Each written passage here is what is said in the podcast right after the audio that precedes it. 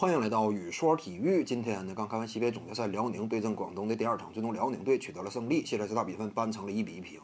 这场比赛呢，辽宁队啊防守端吸取了之前一场比赛失败的经验教训，防守端呢极尽可能啊几乎全员迅速选择退防。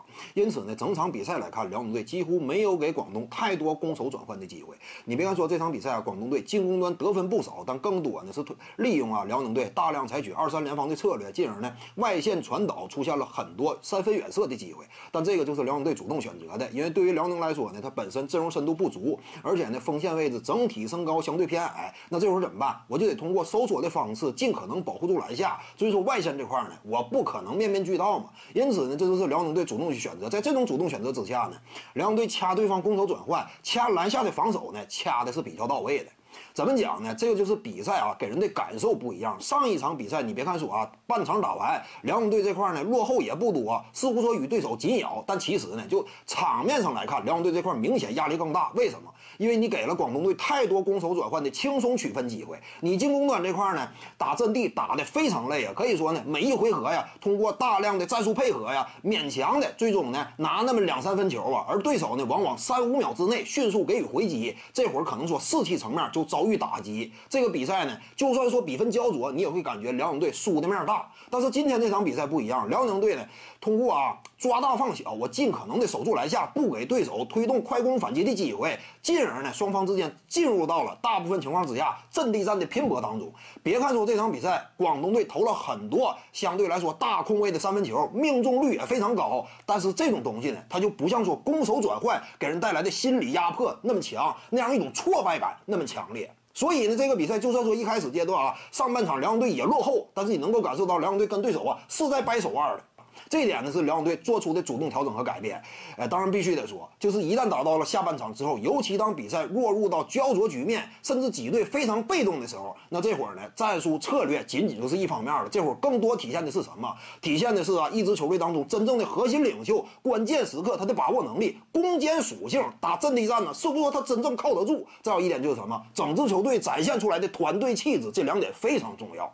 而这两点呢，是上一场比赛辽宁队输球的，呃，一个。关键因素，因为我们看到上一场比赛郭艾伦没有被重用，这点是匪夷所思的。因为郭艾伦呢是 CBA 联赛 MVP 级别的巨星，这种巨星打到总决赛的舞台，不重用他，这个比赛你如何赢掉啊？对不对？你不能指望角色球员大发神威啊！打这种高激烈、高强度的比赛能够力挽狂澜吗？这是不现实的。再有一点呢，就是整支球队的精神面貌。我感觉这个呢，一方面是辽宁队啊支持而后勇，再有一方面就是什么？就是辽宁队采取了不同策略，就是心理承受的这样一种压力，没有上一场给对方大量攻守转换带来的压力那么大。这场比赛是辽宁队主动有选择的做出改变，我给了你一定三分远射的机会，我更多是要保护篮下，属于是辽宁队策略范围之内的。也就是说，意料当中的一些对方的进球，这个东西呢，我感觉可以接受。这就使得辽宁队啊整体的精神属性，这样一种力挽狂澜呐，这样一种啊最后阶段极为被动情况之下强势翻盘呐，这种团队的属性呢，这样一种精神意志没有被压灭，进而呢有所彰显，体现了我们熟悉当中那支习惯的辽宁队啊，一直以来打出的让我们感觉精彩纷呈的血脉喷张的那样一种第四节的强势逆转翻盘。今天这样一种精神属性体现出来了。再有呢，就是必须得强调郭艾伦呐这样一种强悍的能力。看没看到啊？郭艾伦他可不是一个仅仅只会跑攻守转换的这样一种蓝领属性运动员，他是 MVP 级别的球员。关键时刻靠谁攻坚？靠谁逐渐的拉近比分呢？这场比赛你真说啊，较量到最后，尤其最后那个阶段逆转翻盘，最大功臣是谁？还得是郭艾伦。就是郭艾伦呢，通过自己一次又一次的挡拆以及单打呀，强势的个人进攻表现，给了对方以压力，给了球队以自信，进而呢，整支球队才能够迸发出这支球队埋藏于身心底的那样一种强烈的，就是那样一种求胜的信念。所以呢，我感觉郭艾伦呢，今天这场比赛他的发挥以及辽宁队整体展现出来的这样一种团队凝聚的意志，这样一种求胜的欲望。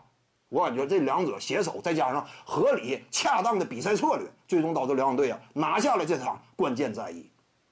现在呢，大比分来到了一比一，G 三呢在等待辽宁队。我相信啊，辽宁队一定会咬牙坚持到最后的。本期呢就跟您各位聊这儿。如果您喜欢本视频呢，点击屏幕右下角订阅。咱们下期再见。